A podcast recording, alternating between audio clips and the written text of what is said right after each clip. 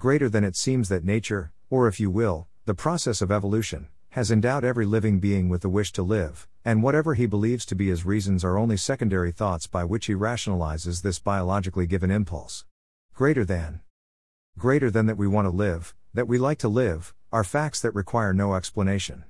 But if we ask how we want to live, what we seek from life, what makes life meaningful for us, then indeed we deal with questions, and they are more or less identical, to which people will give many different answers.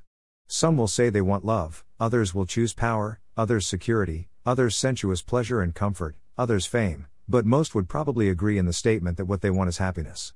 This is also what most philosophers and theologians have declared to be the aim of human striving. However, if happiness covers such different, and mostly mutually exclusive, contents as the ones just mentioned, it becomes an abstraction and thus rather useless. What matters is to examine what the term happiness means. Greater than. Greater than Erich Fromm. This is indeed well understood by any gardener.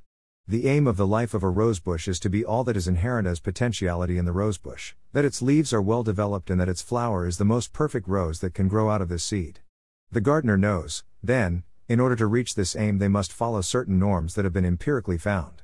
The rosebush needs a specific kind of soil, of moisture, of temperature, of sun and shade. It is up to the gardener to provide these things if they want to have beautiful roses. But even without the gardener's help, the rosebush tries to provide itself with the optimum of needs. It can do nothing about moisture and soil, but it can do something about sun and temperature by growing crooked, in the direction of the sun, provided there is such an opportunity. Why would not the same hold true for the human species? Even if we had no theoretical knowledge about the reasons for the norms that are conducive to humans' optimal growth and functioning, experience tells us just as much as it tells the gardener.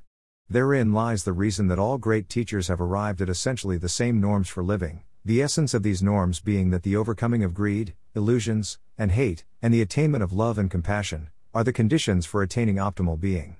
Drawing conclusions from empirical evidence, even if we cannot explain the evidence theoretically, is a perfectly sound and by no means unscientific method, although the scientist's ideal will remain to discover the laws behind the empirical evidence. And what we do know is that there are the universal laws, and these do explain this differentiation between what people call their path to happiness and fulfillment. Firstly, we know that there is a hierarchy of all things. Hence, there are emotions at the bottom of the consciousness cone which belong only to those exceedingly passionate about seeking extremes of high and avoiding at all costs the opposite. These are ultimately, the greedy, the disillusioned, and hateful.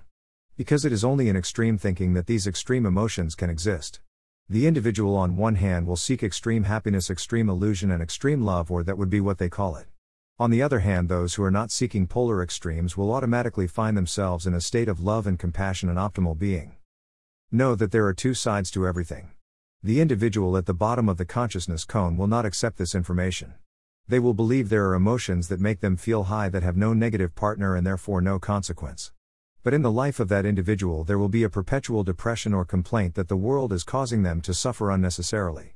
The only way, therefore, to exist in this extreme polarity is to blame and shame others.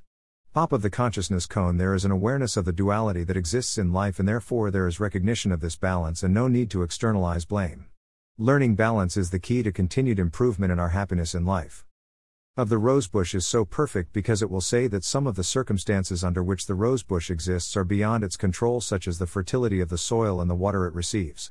But the rosebush will not stop growing in the direction of the sun, irrespective of these things. So we seek happiness. And there are so many million ways to seek it. What are we to choose? First, may I explain why this is so complex? There are seven areas of life. Each compete with each other. That's normal. You run out of money while on a family holiday, the financial issue is going to be like hammering your thumb with a sledgehammer. Your happiness of the holiday could be destroyed by either worry or fear of the financial ruin you face. So there are chains that bind us to the extrinsic world. Those chains are survival and then, eventually, some hollow material proof that we are alive, even living. A house, a car, a bigger house, a faster car, more children, etc. But there are equally as many intrinsic chains. Those are more sinister because at least the extrinsic chains can be seen. The inner ones are absolutely hidden from observation, particularly by the person concerned. They cannot examine themselves through the mind that created themselves. The intrinsic chains also demand attention. Wanting safety, approval, validation, comfort, love, friendship, and belonging. All fabulous fodder for religious and self help gurus. Seven areas of life, and now we see seven levels inner or intrinsic of life. Each aim or feeling we have in each level is independent of the others. In other words, we can feel, want, need, should, and got to ourselves all at once. Now we have seven areas of life competing at seven levels of life. Each demanding happiness. I've got to have you in my life, family emotion got to screaming while health, health, I need a whiskey screams. Two powerful external chains pulled by two powerful internal emotional levels of thought, and both at once. Now add work, sleep, and some need for social contact along with seven other levels of emotion, and you have what is called mind noise. In meditation, the objective is to get control of these voices. And some do. Until they all start screaming in the real world.